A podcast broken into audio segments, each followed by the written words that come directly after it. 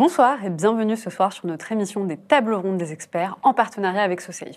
Je m'appelle Yasmine Douedi, je suis fondatrice de Risk Intel Media et j'aurai le plaisir d'échanger et de modérer cette table ronde. Ce soir, nous allons parler de cyberattaques et de guerre psychologique avec quatre experts que je vous présente. On va commencer par vous, Cécilia Jourtopino. Quelques mots sur votre parcours et sur vous.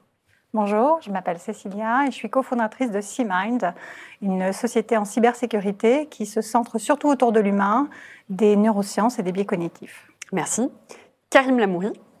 Bonjour, je suis euh, Karim Lamouri, euh, cofondateur et président de l'ONG Hackers sans frontières, euh, et j'apporte une assistance. j'apporte, nous, nous apportons une assistance aux ONG et associations en difficulté dans le cyberespace. Merci. Julien Métayer. Bonjour Yasmine, Julien Métayer, je suis euh, expert en cybersécurité, je fais des tests d'intrusion sur les systèmes informatiques et je suis également fondateur d'une plateforme d'entraînement et d'apprentissage autour de l'open source intelligence, l'OCINT. Et Jean-Baptiste Roux. Bonsoir Yasmine, je suis Jean-Baptiste Roux, donc je suis vice-président euh, de la partie internationale chez SoSafe, SoSafe étant un acteur de la sensibilisation à la cybersécurité à travers d'une plateforme mise à disposition en mode SaaS. Merci d'être avec nous ce soir. Alors déjà, est-ce que vous êtes content d'être là? C'est un sujet qui vous parle finalement. Oui. Cyberattaque et guerre psychologique. Parfait. Alors, avec Risk Intel Media, on aime bien commencer avec peut-être quelques de données. Et j'aimerais justement attirer votre attention sur le dernier rapport qui a été écrit par SoSafe, Human Risk Review. Et dans ce rapport, ce que j'ai trouvé intéressant, c'est que les stratégies d'attaque des cyberattaquants les plus utilisées qui réussissent le plus sont le logiciel malveillant, le phishing et le logiciel.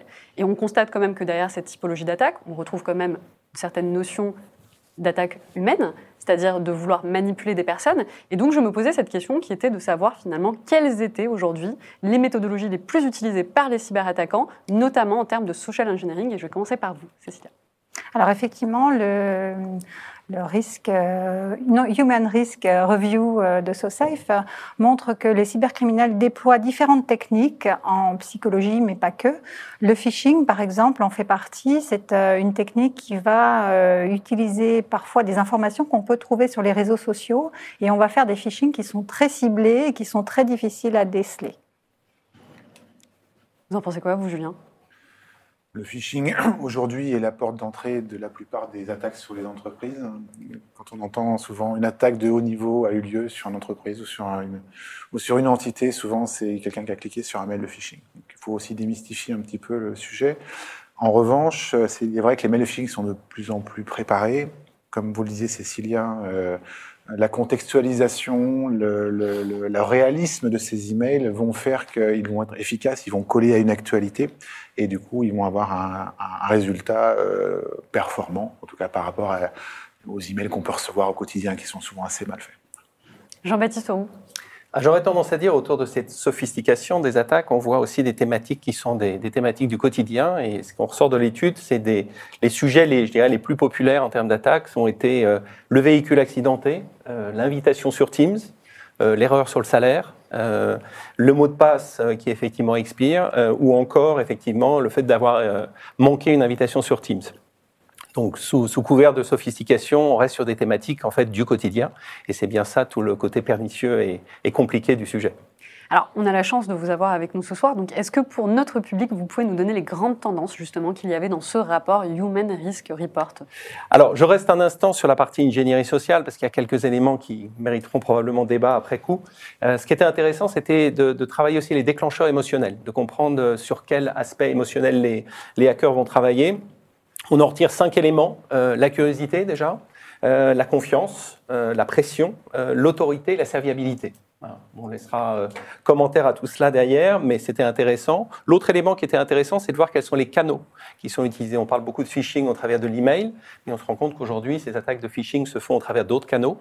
Euh, les réseaux sociaux sont de plus en plus utilisés, euh, tout ce qui est SMS ou des appels téléphoniques, mais aussi on va retrouver des outils collaboratifs en entreprise, des Teams, des Slack et des choses de ce type. Et peut-être le dernier point de réflexion que je voudrais amener à tout ça, c'est les points d'entrée dans l'entreprise, c'est-à-dire quels sont les, départements les plus euh, exposés à ce type d'attaque. Et là, on en retrouve trois essentiellement le département informatique, la finance et plus spécifiquement l'équipe euh, sécurité. Voilà, donc euh, cette ingénierie sociale voilà, amène à, imaginer le, niveau d'exposition qu'on a aujourd'hui et, probablement des commentaires autour de tout ça. Karim. Bon, eh bien, je vais vous laisser. Que ça a été dit, euh, parce qu'il n'y a plus grand-chose à ajouter. Euh, Qu'est-ce que je pourrais dire qui n'a pas été dit euh, que On constate effectivement que c'est une des portes principales d'accès à la compromission du système d'information.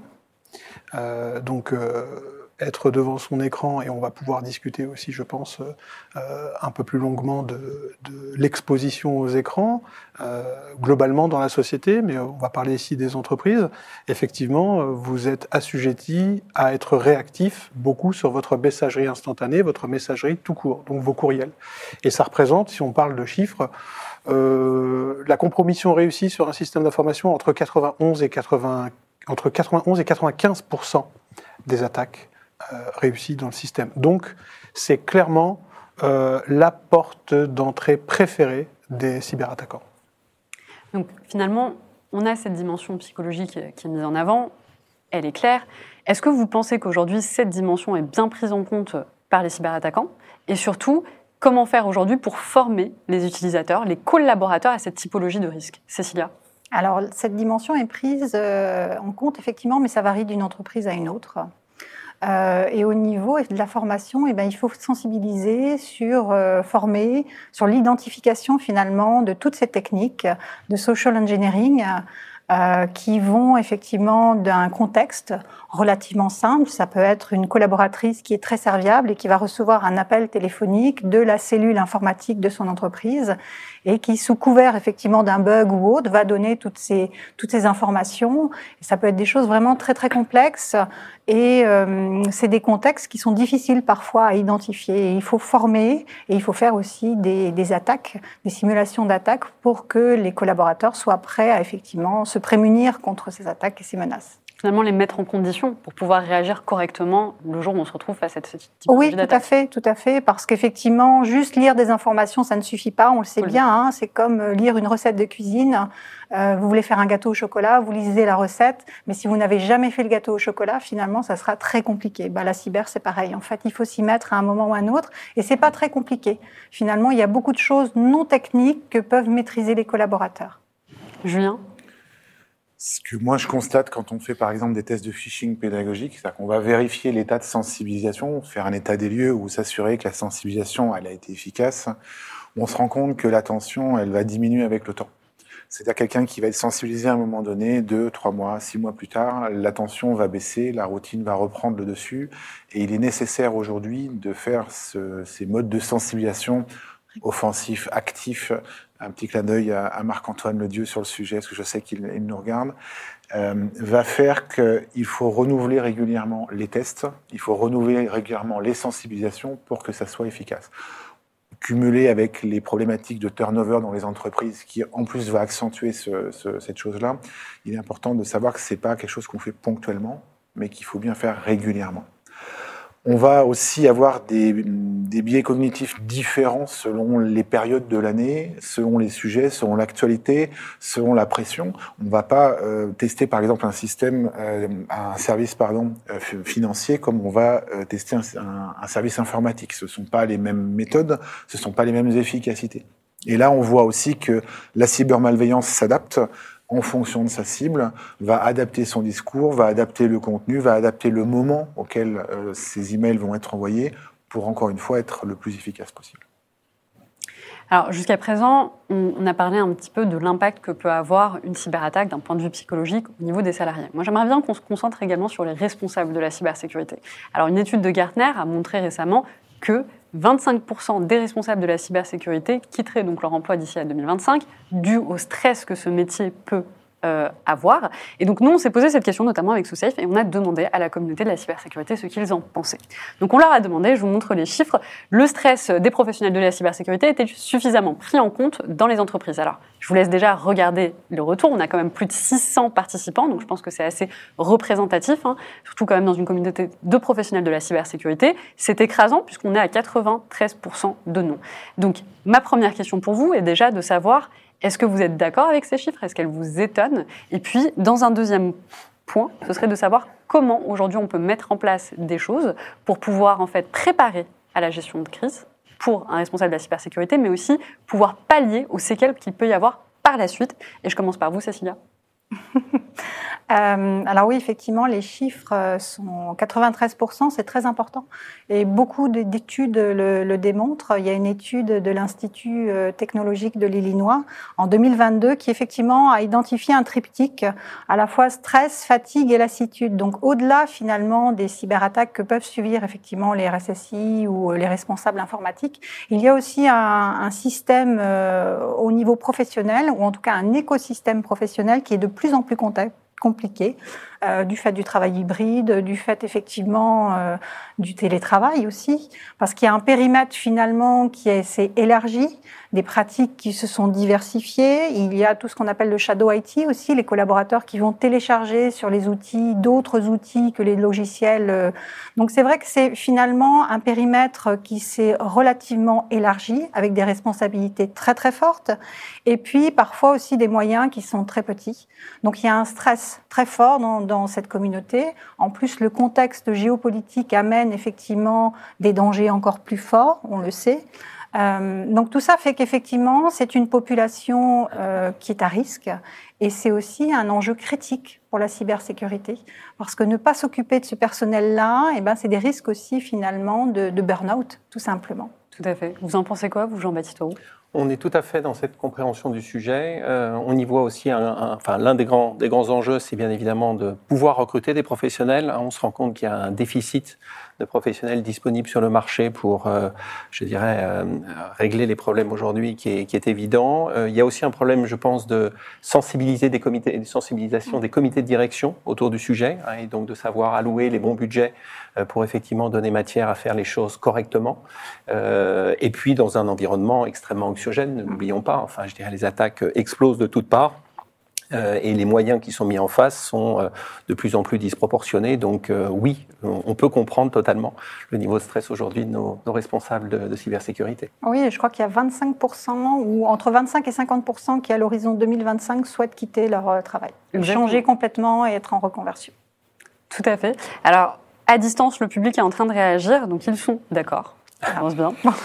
Et donc ils disent, je pense que le plus important, c'est de varier les méthodes de sensibilisation, phishing, cours, ateliers, VR, jeux de société, affichettes. C'est pas pour saturer les salariés, mais varier les approches mm. aide. Est-ce que vous êtes d'accord? Complètement. Donc c'est Sylvain. Complètement. Euh, je pourrais ajouter quelque chose à ce que viennent de, dire mes collègues. Euh, le, les raisons du stress, en fait, sont aussi multiples. Euh, je pense qu'il y a le stress du métier en, en tant que tel, faire face à la menace, euh, bloquer les attaques, protéger ses salariés, protéger la donnée de l'entreprise et donc toute la criticité qu'elle renferme. Euh, Au-delà de ça, je pense que le stress aussi peut, trouver sa source dans un problème de confiance. Euh, vous avez parlé justement des dirigeants et d'un CODIR ou d'un COMEX qui doit être qui doit être fort et comprendre aussi ses, ses, collaborateurs. Je pense que le rôle du RSSI plus du DPO euh, doivent être euh, véritablement sponsorisés, écoutés, entendus, trustés euh, parce que c'est ce qui fait la réussite de ce job. Et s'il est si en tension aujourd'hui, c'est parce que je pense, ça par contre c'est mon opinion, puisque je n'ai pas de statistiques sur le sujet, mais je pense que c'est par manque d'écoute et de compréhension même du métier.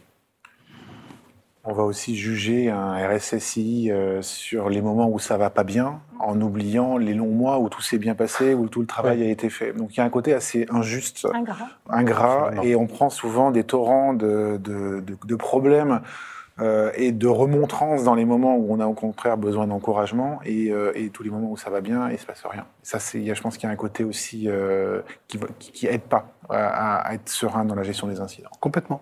C'est, ce qu'il disait justement dans l'étude de l'Institut technologique de l'Illinois. Il y avait une lassitude finalement vis-à-vis de la, la, la sécurité, que le personnel se retrouvait là finalement et qui voilà. Il y a un côté en retard sur, euh, sur la cybermalveillance qu'on peut constater quand on l'étudie un petit peu, c'est qu'aujourd'hui, il y a toujours un train d'avance technique ou méthodologique et même en nombre aujourd'hui euh, qui fait qu'on se sent toujours un peu en, en, mode un peu réactif, on va réagir à des attaques, on n'est pas forcément dans l'anticipation. Ou en tout cas, il y a souvent un problème de moyens pour être dans l'anticipation. Donc le manque souvent de budget, parce que la cybersécurité, c'est comme les assurances, on est content d'avoir mis le budget quand on a eu un problème, mais avant, on trouve que c'est de l'argent jeté par les flèches. Et le moment où on a besoin d'avoir les budgets, c'est souvent trop tard. Et c'est le moment où il faut faire avec ce qu'on a. Et souvent, c'est juste pas suffisant et c'est pas assez à jour, en tout cas. Il y a un point qui est très paradoxal aussi dans ce qu'on est en train de constater et dire, c'est que hum, c'est un métier de, passionner la sécurité, vraiment, Euh, et on le ressent bien euh, dans les différents interlocuteurs. Je crois même que autour de cette table, ça se, ressent. Euh, le paradoxe est celui-là. On fait un métier de passion, mais on arrive à être lassé de tout ce qui se passe. Et c'est vraiment deux sentiments. Je ne vais pas parler de biais cognitif ou de psychologie, j'ai trop peur de ma collègue de droite. Je- du fait d'être rattrapé. Ça va, on n'a pas de, on n'a pas de, on, on est assez espacé. Non, non, on a, on a une planche qui nous sépare. Donc j'ai pas de, de coup de genou. De qu'est-ce qu'il raconte celui-là Euh, mais, mais vraiment, le, le- lassitude versus passion. Co- Comment est-ce possible? Il y a bien un rouage dans le mécanisme, et je pense que et euh, euh, le- le- les, psychologues, euh, cliniciens, autres médecins du travail, parce que c'est au travail que ça se passe principalement, et, et le, le- les dirigeants de l'entreprise euh, ont à répondre finalement à ce phénomène de lassitude. N'a-t-on pas assez encadré? N'a- N'a-t-on pas assez aidé? Il suffit de poser une question fondamentale. Avez-vous déjà rencontré un médecin du travail dans le cadre de vos activités de cybersécurité? À votre état de, de santé, vos cernes, comment ça va? Peut-être des discussions entre collègues, mais jamais au niveau. euh, je ne parlais pas pour Julien, et ni des cernes de Julien, n'est-ce pas? Parce que j'en ai de belles aussi. Hum, Mais pour nos collègues euh, Red Teamer, Blue Teamer, c'est une vraie question et je pense que ça va réagir sur le, sur le sujet. Et bien justement, je te confirme, c'est en train de réagir sur le sujet. Donc déjà, il y a Jean-Pierre qui euh, te rejoint en disant aujourd'hui, il faut accepter que l'attaque... Alors pardon, c'est pas celle-là, c'est le message de Hugo. L'humain étant la porte d'entrée numéro un des cybercriminels, l'analyse comportementale des employés basée sur leurs faiblesses cognitives est essentielle. Un autre message de... Je le retrouve pas, de Marc. Donc la meilleure sensibilisation vient toujours après une cyberattaque. Et un internaute qui expliquait effectivement c'est un métier sans heures. C'est un métier pas d'heures, c'est un métier de tous les jours. Alors, j'aimerais cette fois-ci qu'on... Ah, il y a une question. Est-ce que les professionnels de la cyber ne sont pas trop stressants pour les cadres dirigeants Cette fois-ci dans l'autre sens? Question à prendre personnellement? Généralité. En, en cybersécurité offensive, c'est vrai qu'on fait souvent un petit peu de, voilà, on met en avant le risque, on met en avant un petit peu aussi ce qui peut se passer quand tout se passe mal, euh, parce que l'objectif est, de l'éviter. Donc c'est vrai qu'on a tendance aussi à, à, en des formations professionnelles, peut-être avoir le mal où il n'est pas toujours, où il n'est pas encore plutôt. Je pense que c'est comme ça qu'il faut l'énoncer. Euh, donc oui, on est. euh, moi, je fais partie des pessimistes de la cybersécurité. Je vois les choses se dégrader aussi avec les années, Euh, et je vois qu'il n'y a pas nécessairement une prise de conscience euh, complète telle qu'elle devrait être aujourd'hui. En tout cas, elle n'est pas en adéquation avec ce qu'on voit de la menace. Et je dis bien ce qu'on voit et ce qu'on ressent. Est-ce qu'on en fait trop? Peut-être parfois aussi, c'est possible. Mais je pense qu'il vaut mieux en faire trop et qu'il ne se passe rien que le contraire. Je pense que c'est un enjeu global, justement, de, de toutes les entreprises, et il faut que ça soit une fonction quelque part transverse. Mm. C'est-à-dire que tout le monde s'empare du sujet et proposer des solutions, effectivement, qui permettent de mettre tout le monde autour de la table et faire des sensibilisations où, effectivement, il y a euh, la direction euh, informatique, mais il y a aussi des RH, il y a des DG, des DAF, et ça, c'est extrêmement important. Il faut que la, la cyber rassemble, parce que finalement, on a plutôt l'impression que ça divise. Euh, et que euh, effectivement que ça soit en amont, en prévention, c'est effectivement c'est toujours le responsable informatique qui va être embêtant parce qu'il va dire il faut pas, ne pas, etc. Il va mettre une contrainte. Ouais. Et, euh, et après, en post-incident, bah, c'est lui aussi euh, ce qui va être responsable de. donc, il est vraiment important, je pense, et il est urgent d'ouvrir ce débat à toutes les fonctions de l'entreprise et que tout le monde s'empare. Et des solutions telles que SoSafe et effectivement CMind proposent des solutions qui sont centrées sur l'humain, ce qui fait que ça permet de parler à tout le monde. Et c'est pas seulement de la technique. Et sortir de, de l'effort à fournir pour appliquer la cybersécurité, parce que c'est une contrainte et c'est un effort du quotidien, mais au bout d'un moment, l'effort devient une habitude, et quand ça devient une habitude, ça rentre finalement dans le comportement normal, les habitudes normales, et c'est là qu'on on commence à avoir des efficacités, en tout cas, sur Oui, c'est comme la ceinture de sécurité. Peut-être que certains d'entre vous autour de cette années. table euh, ont vu l'évolution entre effectivement euh, nos grands-parents qui n'avaient pas de ceinture du tout sur les voitures, qui ont dû mettre leur ceinture. Moi, je me souviens de mon grand-père qui râlait parce qu'il devait mettre sa ceinture. Et pour moi, maintenant, ça serait tout bonnement impossible de démarrer ma voiture si je n'ai pas de ceinture. Pareillement pour les enfants. Une bonne analogie, est-ce que le mien mettait une passe à linge dessus, tirait la ceinture mais ne la bouclait pas voilà. Parce qu'il ne voulait pas. On a déjà Alors- vu ça dans le monde de la cybersécurité. Et en termes de protection en cyber, c'est la même chose. Voilà. Tout à fait. Alors, on a une question de Marc. Est-ce que la certification ISO 27001 constitue une aide pour apporter la sérénité des RSSI Sérénité, non. En tout cas, euh, c'est c'est primordial. Euh, je pense que la certification ISO 27001, elle est structurante euh, pour bien se préparer. Et je pense que c'est le réceptacle à avoir une entreprise prête, euh, répondant aux défis d'une attaque, d'une éventuelle gestion de crise, donc, et euh, de solutions de remédiation euh, prêtes, clés en main. Euh, tous ceux qui ont appliqué ISO 27001, euh, ils avaient une, une, une, une stratégie 3-2-1 pour le backup et ils ont pu repartir, ils ont pu ne pas perdre les données à défaut de les faire compromettre ou, ou euh, ransomer. Euh, donc euh, c'est c'est pri- primordial pour l'entreprise. Après, pour la sérénité, oui, ça apporte de la sérénité, mais pour la psychologie, je passe la main à ma collègue. Alors justement, il y a un commentaire qui rebondit sur ce que vous disiez. Donc, les processus internes des entreprises pour créer sur le long terme une consolidation mentale de l'employé face à la complexité des attaques est souvent la clé. Oui, oui, on sait, de toute façon, le- la cyber, c'est un triptyque, c'est la technologie, les processus et les humains. Tout à fait. Alors, j'aimerais revenir sur d'autres chiffres cette fois-ci, toujours selon l'étude de SoSafe, qui est Human Risk Review. On a 47% des petites entreprises qui ont été contraintes à payer des rançons. Alors, c'est un chiffre quand même qui est assez important. Et donc, ma question est de savoir comment on peut faire pour diminuer ce chiffre. Est-ce que la réponse doit être technique ou psychologique? Et puis surtout, est-ce qu'il n'y aurait pas une formation peut-être à apporter auprès des dirigeants pour pouvoir leur permettre d'avoir une réflexion lors d'un moment de stress euh, qui permette du coup d'aller vers la meilleure des solutions, si je puis dire? Je commence par euh, toi, Julien. Alors, je sais que c'est un sujet qui, qui a été polémique il y a quelques mois. Euh, je pense qu'avant de dire aux entreprises quoi faire, il faudrait peut-être que tout le monde soit d'accord sur le discours à tenir, ce qui aujourd'hui en France n'est pas le cas. Euh, quand il y a des réflexions euh, au niveau des prises en charge par les assurances du paiement des rançons qui va à l'encontre de tout ce que l'ANSI nous dit depuis quelques années, je pense que les entreprises et les dirigeants d'entreprises ont beaucoup de mal à savoir ce qu'il faut faire ou ce qu'il ne faut pas faire. Euh, je reste persuadé qu'aujourd'hui, payer une rançon est une erreur pour plein de raisons. La première, c'est qu'on n'est pas sûr de récupérer ses données. La deuxième, c'est qu'on se met une cible dans le dos pour toutes les attaques à venir. Et la troisième, c'est qu'on va alimenter le marché euh, des mafias, euh, de la prostitution, de la vente d'armes et autres joyeusetés. Donc, comment bien dormir le soir avec ça? La question est ouverte. Jean-Baptiste Roux.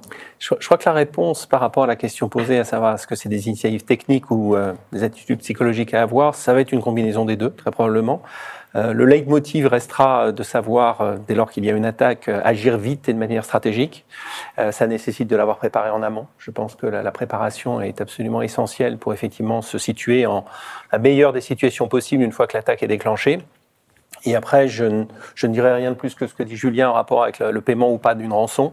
Euh, je dirais que le, effectivement, c'est malheureusement euh, un moment particulièrement difficile en termes de prise de décision, euh, surtout quand on sait que malheureusement, bon nombre d'entreprises qui se seront vues attaquer, et surtout les PME, euh, risquent de disparaître et de partir en faillite euh, à l'issue effectivement d'une attaque. Donc, euh, je dirais qu'il y, a- qu'il y a là une- un enjeu majeur.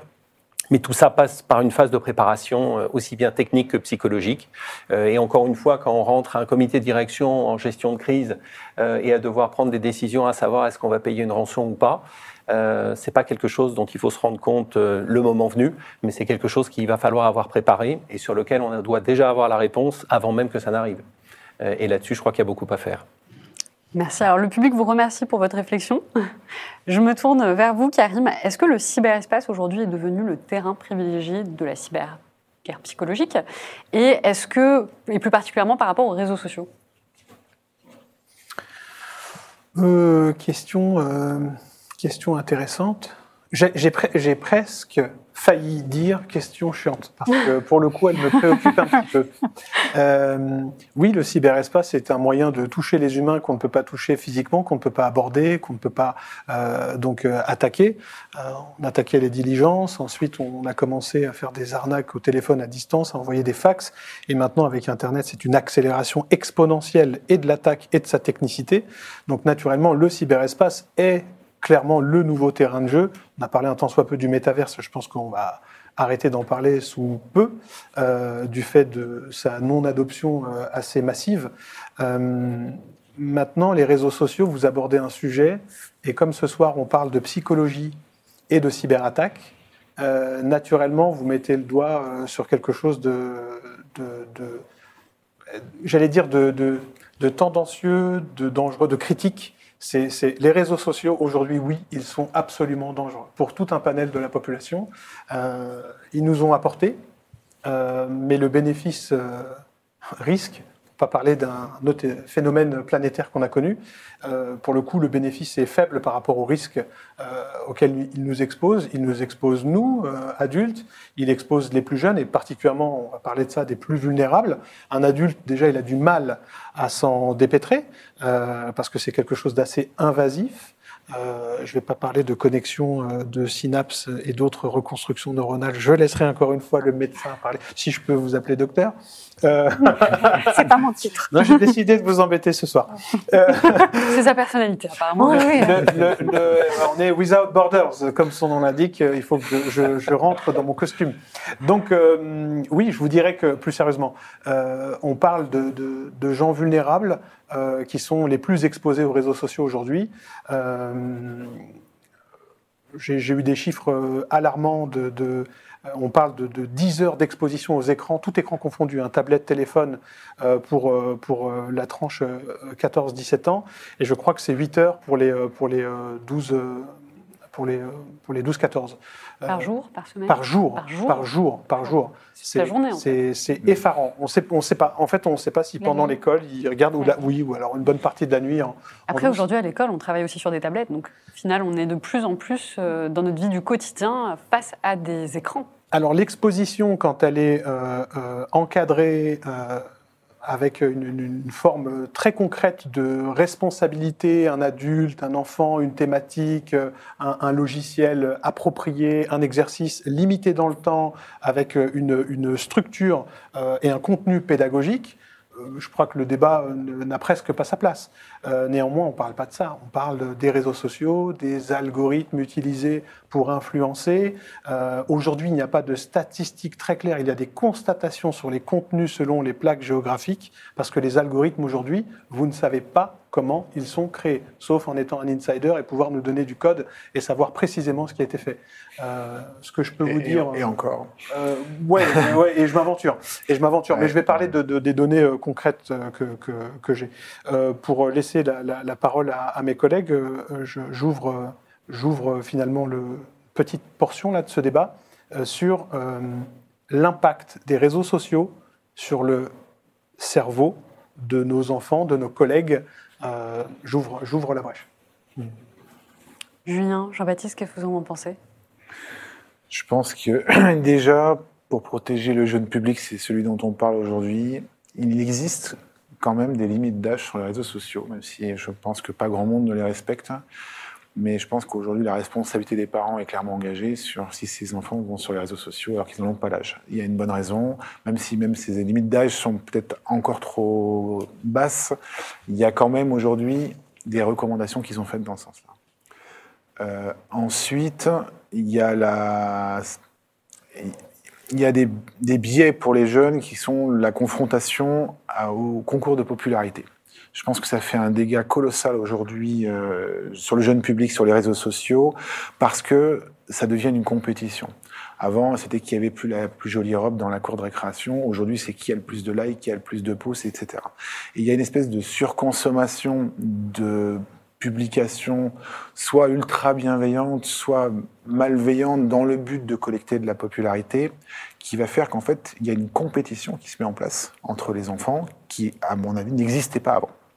Et c'est là que c'est dangereux, c'est que dans la compétition, c'est là qu'on se dépasse, dans le bon ou dans le mauvais sens. Cécilia, vous en pensez quoi? Alors moi, je mettrais en parallèle en fait ce qu'on appelle l'économie de l'attention et la cybersécurité. Si on s'attarde aux usages finalement, à tous nos usages qu'on a au niveau digital, c'est extrêmement intéressant de voir les mécaniques euh, on en a parlé, à la fois d'algorithmes, de dark patterns. C'est tout ce qu'on appelle la captologie aussi. C'est tout ce qui a été mis en place pour qu'on reste le plus longtemps possible sur les écrans. Pourquoi? Parce qu'en fait, à chaque fois qu'on interagit avec les écrans, il y a ce qu'on appelle des résidus comportementaux. Et ces résidus comportementaux vont servir à nous profiler ou à faire un avatar digital et vont nous permettre effectivement soit de nous influencer avec des contenus euh, publicitaires. C'est le fameux parasol qu'on a été voir sur un site et qu'on retrouve sur un autre et on se dit ah bah tiens c'est bizarre. Hein. Et encore, tant que c'est un parasol, c'est très bien, mais parfois ça peut être euh, plus embêtant. Donc l'économie finalement de l'attention, la captologie, nous a fait rentrer dans une des habitudes digitales qui ont fait que souvent le smartphone est devenu une continuité finalement physique et psychique. Et il y a des personnes qui, quand ils sortent sans leur smartphone, ont une phobie, c'est ce qu'on appelle la nomophobie. Et en ce qui concerne donc les jeunes, ce qui est très dangereux, c'est que finalement, à cet âge-là, on se construit et on n'a pas une image très très fiable encore de nous-mêmes. Et par ces réseaux sociaux, finalement, il y a une recherche de notre image, de notre identité, et il y a comme une prolongation finalement de notre image, et on est à la fois à nu dans la cour de récré, où on va devoir se confronter finalement avec les autres et puis notre propre image, mais ça va continuer aussi sur les réseaux. Et en plus, ces réseaux sont faits effectivement, comme je vous ai dit, avec la captologie, pour nous faire consommer de plus en plus. Le swipe, le, like déclenche en fait de la dopamine. Donc c'est un shoot finalement. Le circuit du plaisir est stimulé. Donc on va vouloir rester de plus en plus longtemps. La récompense. Et parler à, face à ça de cybersécurité, c'est très compliqué finalement. Donc si on ne met pas en face les usages digitaux avec la cyber, où on va nous dire ne pas cliquer, alors que finalement en face l'économie de l'attention nous a appris à cliquer, il nous a conditionné à cliquer. C'est très important, je pense, de mettre en parallèle ces deux-là. Je me permettrais par rapport à ça peut-être de suggérer au moins une, une initiative à pouvoir prendre qui est l'empreinte digitale. l'empreinte digitale, nous en avons tous une. Euh, et la question, c'est de savoir effectivement quelle est-elle. Et on n'est généralement pas du tout conscient de l'ampleur de l'empreinte digitale que l'on a. Et je pense qu'il serait de bon ton de sensibiliser les enfants à l'école très tôt, au même titre qu'à notre époque, on faisait l'éducation civique.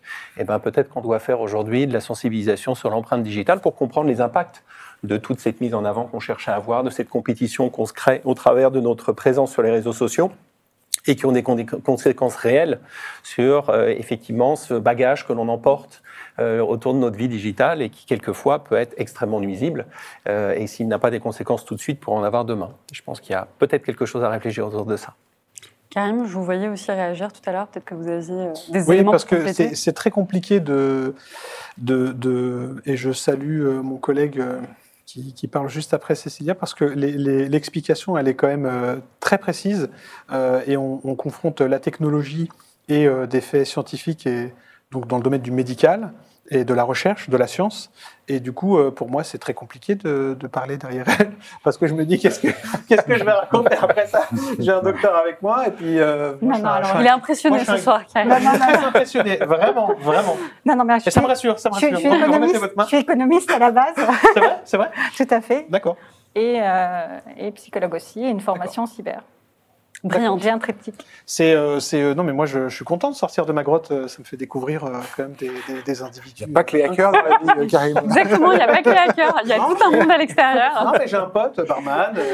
non, non. Il faudrait venir nous voir en Bretagne. C'est un black hat aussi, mais. J'ai eu plusieurs fois la même version d'une question, donc je pense qu'il faut la poser. Ouais. Donc c'est Violaine, c'est Chérif, c'est Marc qui pose la question est-ce que des psychologues pourraient avoir leur place dans des équipes de gouvernance SSI ou est-ce qu'on pourrait les intégrer dans la cybersécurité? Oui, tout à fait. Il y a plusieurs psychologues qui commencent à, se positionner effectivement sur la cyber. Je citerai euh, Nathalie Granier aussi. Euh, qui travaille euh, chez Another Way.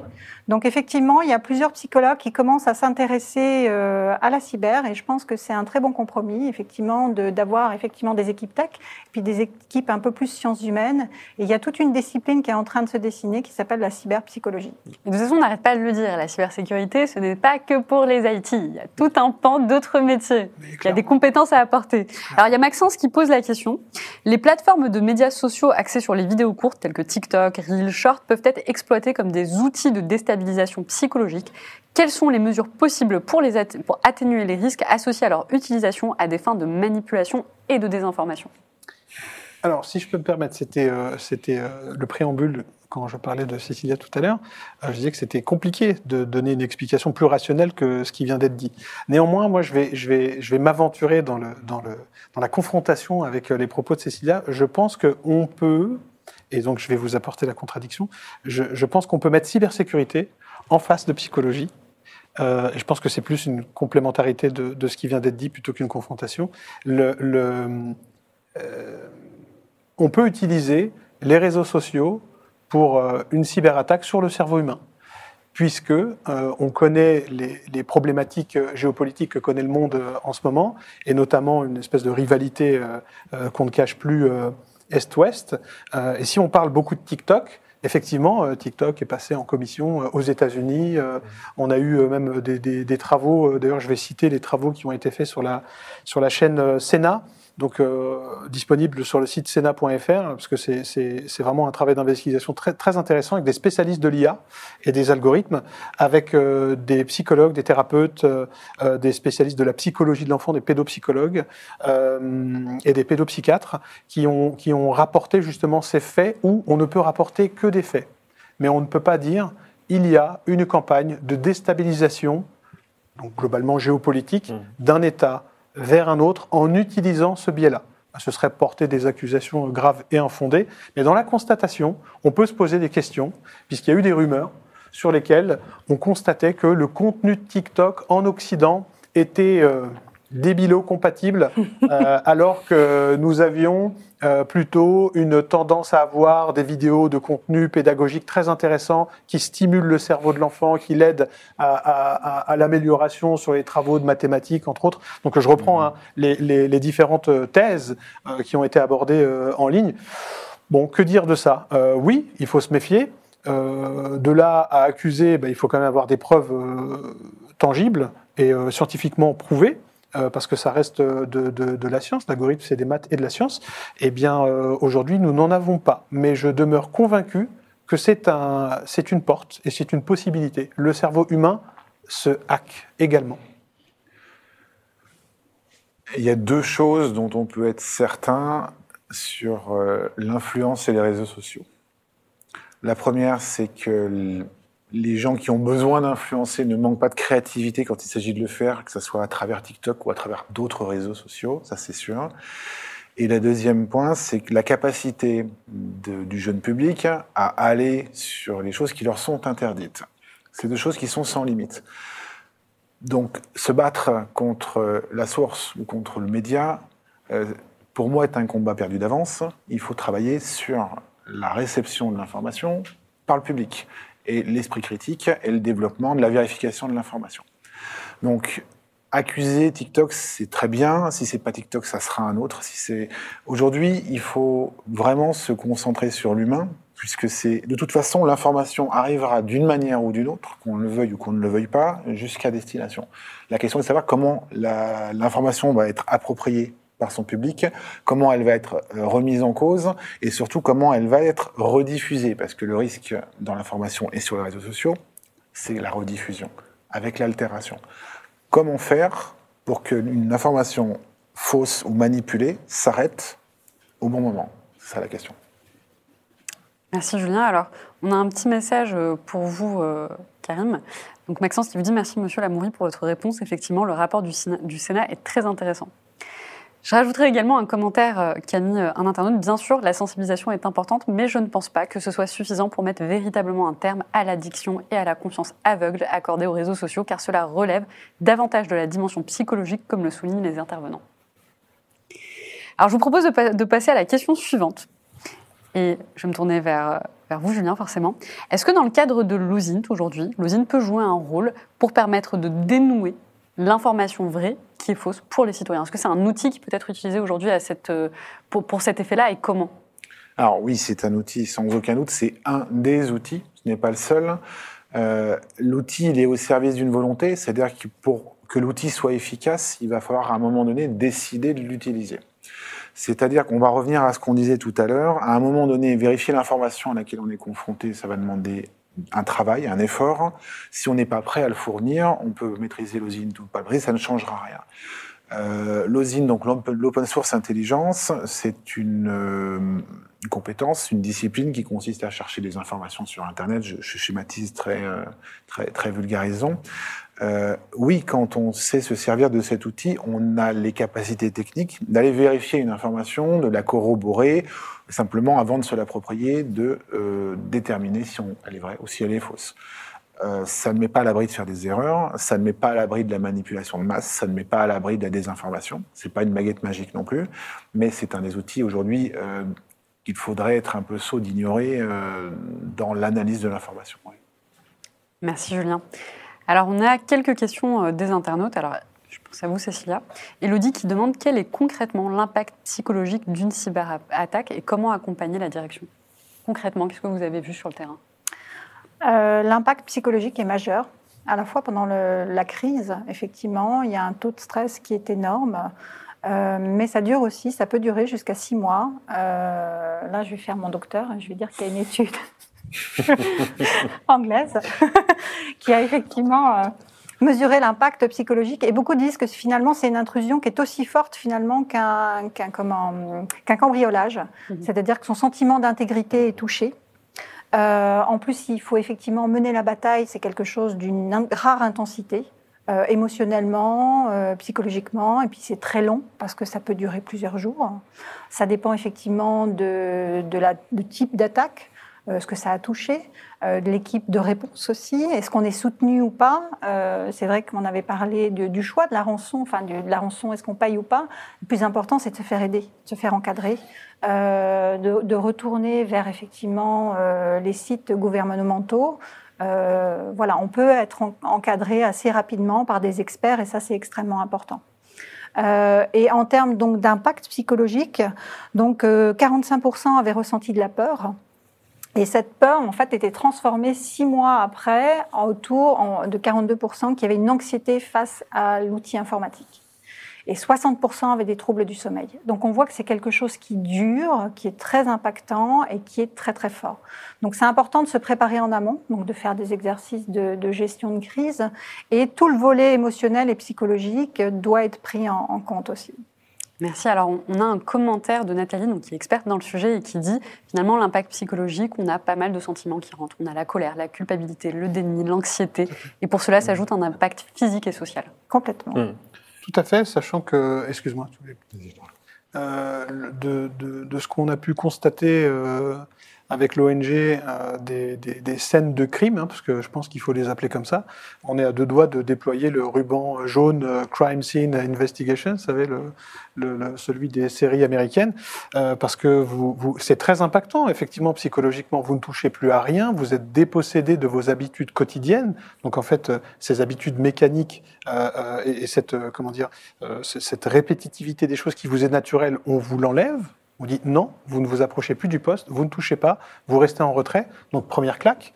Euh, deuxième claque, on vous a volé des informations. Donc globalement, c'est professionnel, c'est dans l'entreprise, mais il y a aussi du personnel là-dedans. C'est-à-dire que on, on, a mis la main dans une confidentialité qui règne dans l'entreprise entre collègues.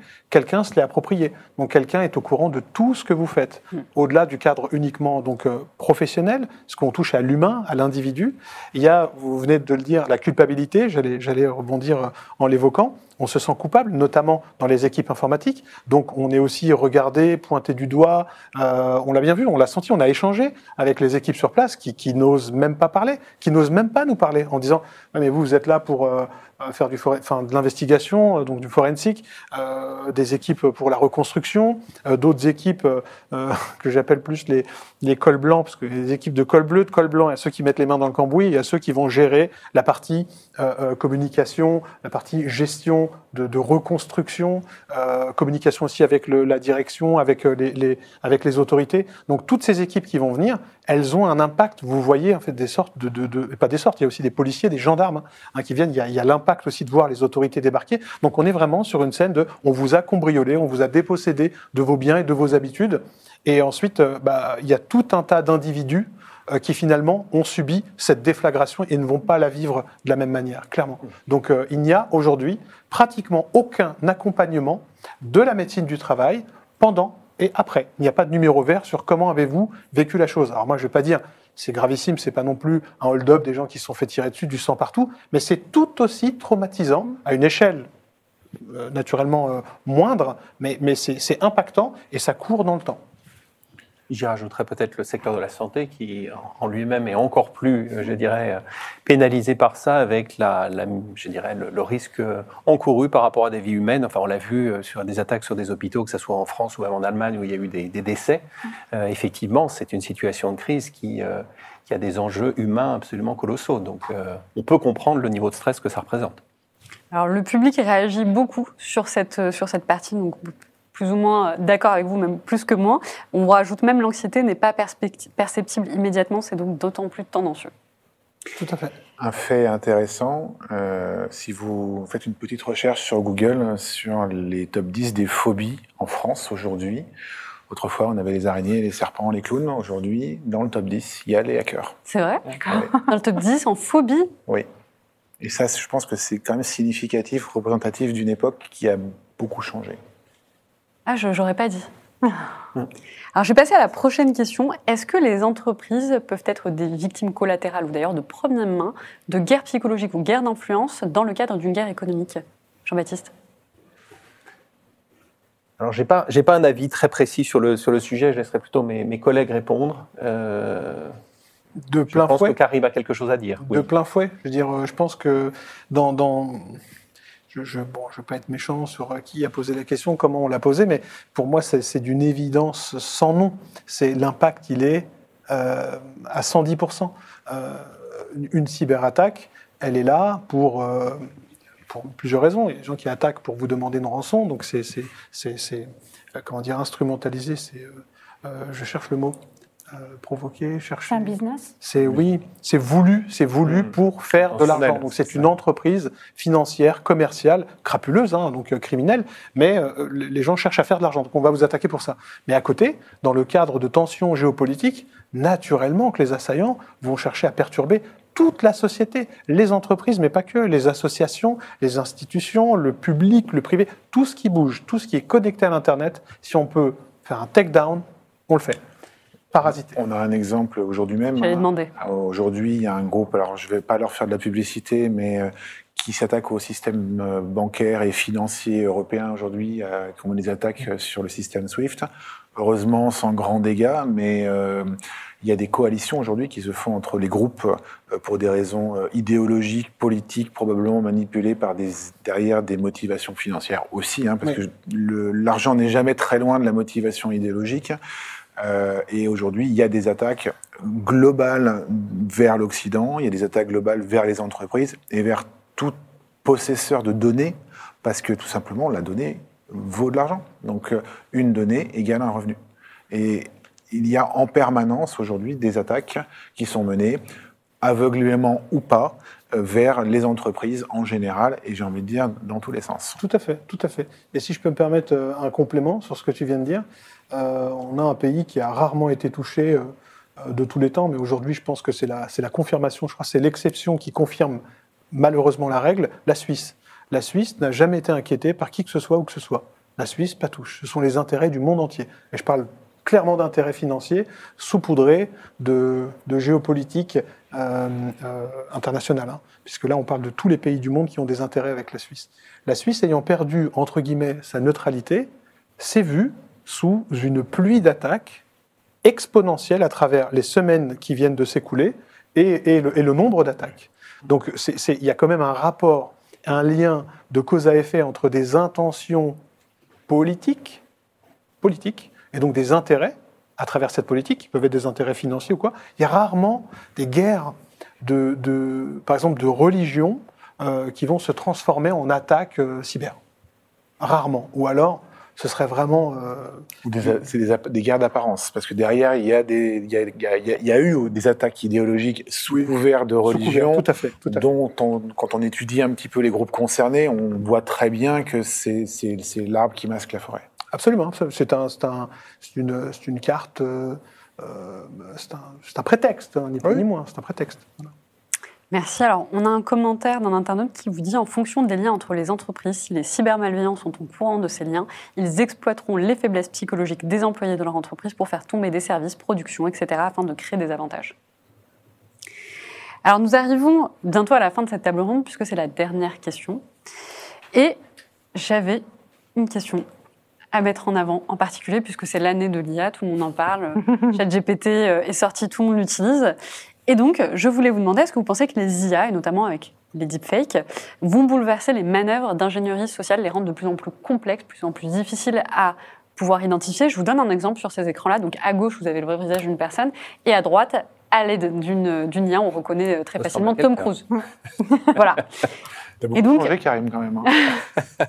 C'est vrai que euh, là, comme ça, euh, j'ai pas la- j'ai- je la mets plus cette veste, mais je confirme la photo. Et c'est vrai que moi, pour ma part, je suis tombée récemment sur une chanson, un soundtrack sur, qui a d'ailleurs beaucoup marché sur TikTok et qui faisait donc un, featuring entre deux très grands chanteurs, The Weeknd et euh, Jay-Z, si je ne me trompe pas. Et en fait, on reconnaissait absolument la voix de ces deux chanteurs.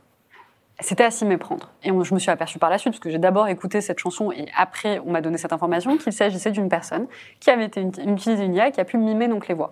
Alors, pour tout le monde, c'est marrant, c'est très drôle. Nous, en cybersécurité, c'est inquiétant. Ça pose quand même des questions. Et donc, vraiment, donc c'est pour ça que je voulais finir la table ronde sur ça. Comment on fait aujourd'hui en termes de social engineering avec l'arrivée des IA qui vont rendre les deepfakes de plus en plus. On les, on les reconnaît moins, quoi. Crédibles. On peut aujourd'hui synthétiser une voix à partir de 30 secondes d'enregistrement. Donc aujourd'hui, en tout cas, les algorithmes sur la langue anglaise, je ne l'ai pas vu euh, sur la langue française, pas encore en tout cas. Donc aujourd'hui, on peut créer une voix, on peut faire dire ce qu'on veut à qui on veut, à partir du moment où on a- dispose d'un accès à 30 se- secondes d'enregistrement public. On peut le faire de la même façon avec les vidéos aujourd'hui, avec quelques défauts. On est sur les débuts, bien sûr. Euh, les défauts se gomment de jour en jour, c'est de plus en plus impressionnant. Euh, j'ai envie de dire, les, processus, quand on est soumis à, une arnaque ou à une tentative, euh, par exemple, d'arnaque au président, qui est un peu le, fer de lance, euh, le, le grand classique, à partir du moment où on respecte les procédures, que ça soit fait par un email ou par euh, une imitation faite par une IA avec un deepfake de haute qualité, pour moi, le problème est le même. C'est-à-dire que si on n'avait pas le problème avant, on ne l'aura pas plus avec l'évolution de la technologie à partir du moment où l'entreprise s'est préparée à ce type de cas. Donc tout va encore une fois dépendre de, euh, du degré de sensibilisation, du degré de préparation et de l'anticipation qu'on peut faire sur ces, ces améliorations de choses qui se font déjà depuis des années. Clairement, c'est une. euh, je t'en prie. Non, non, je t'en prie. Euh, c'est une, euh, c'est une arnaque au président euh, 2, voire 3.0. Euh, J'allais même dire que cumulé avec un, bon spear phishing, donc un phishing bien ciblé, euh, je vous envoie un mail. euh, Bonjour Martin, bonjour Corinne, merci de procéder au virement comme, convenu de la société qui a déjà, on a déjà trois mois de, délai de non-paiement. Effectivement, je, je- rajoute une petite vidéo à ça en disant, je vous ai fait la vidéo parce que vous allez croire que c'est encore une attaque de je sais pas quoi, de hacker. Et effectivement, c'est super bien fait et c'est imparable.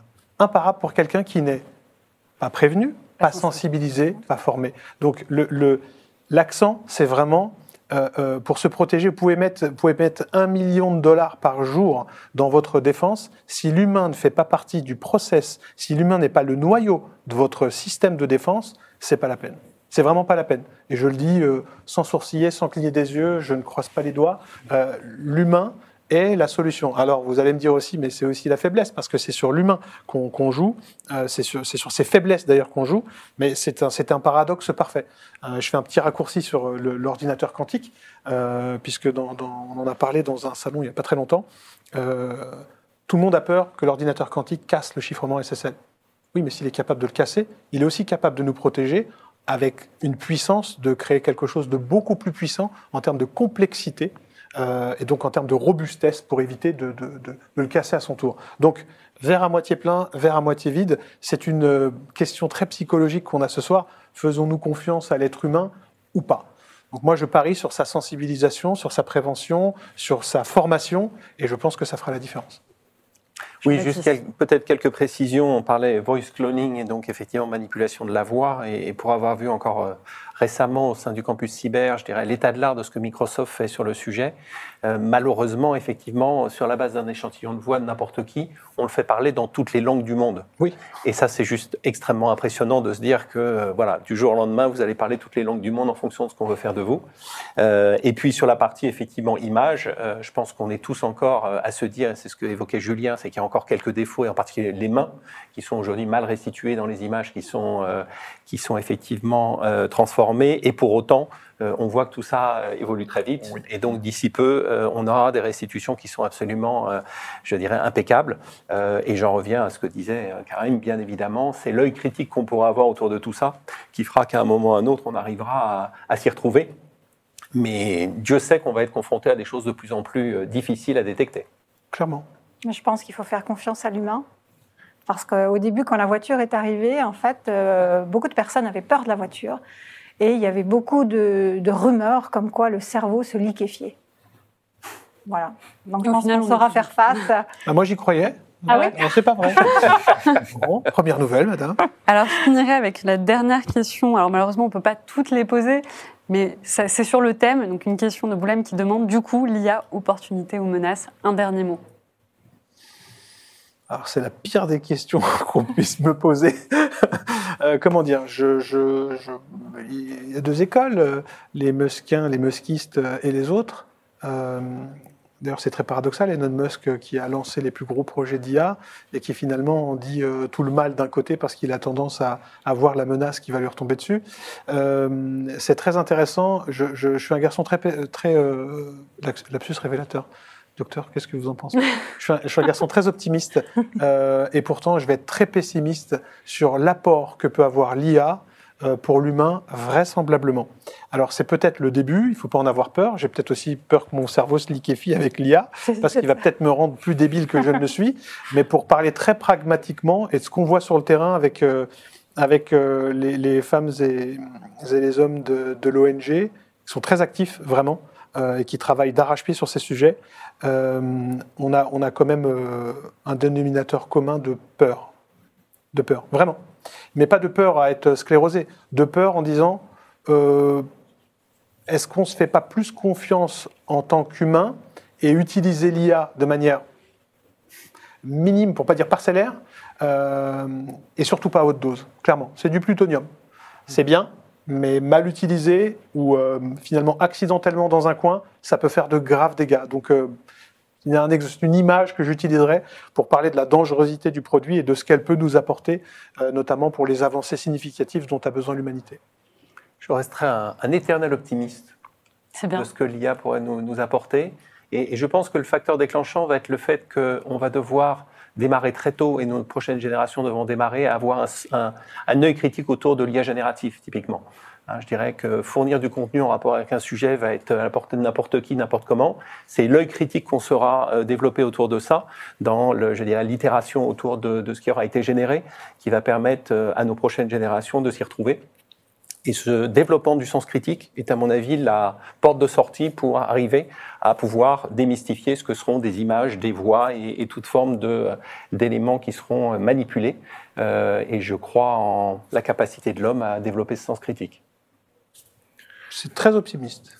Alors moi, je fais quand même la distinction entre la petite IA, celle qu'on est en train de vivre, la petite révolution qu'on vit en ce moment avec l'intelligence artificielle au sens anglais du terme, c'est-à-dire les assistants euh, de renseignement, et la véritable IA qui, a priori, sera peut-être un jour capable de prendre des décisions et de réellement apprendre, qui sera la grosse révolution. Je pense que si tu as peur maintenant, Karim, ça va pas s'arranger. Eh bien, tout le monde me rassure. J'ai bien fait de venir ce soir. Eh bien, on arrive à la fin de cette table ronde. Alors, Cécilia, Karim, Julien, Jean-Baptiste, je vous remercie d'avoir répondu à nos questions. Merci également au public qui nous suit à distance. Vous avez été extrêmement proactifs. Merci pour vos commentaires, merci pour vos questions. Cette soirée était sponsorisée en partenariat avec SoSafe. Et si vous voulez aller plus loin sur cette question, SoSafe met à disposition un livre blanc. Pour ceux qui ne l'ont pas coché, vous pouvez nous envoyer un email et on vous l'enverra. Je vous souhaite une excellente soirée et à notre prochaine émission.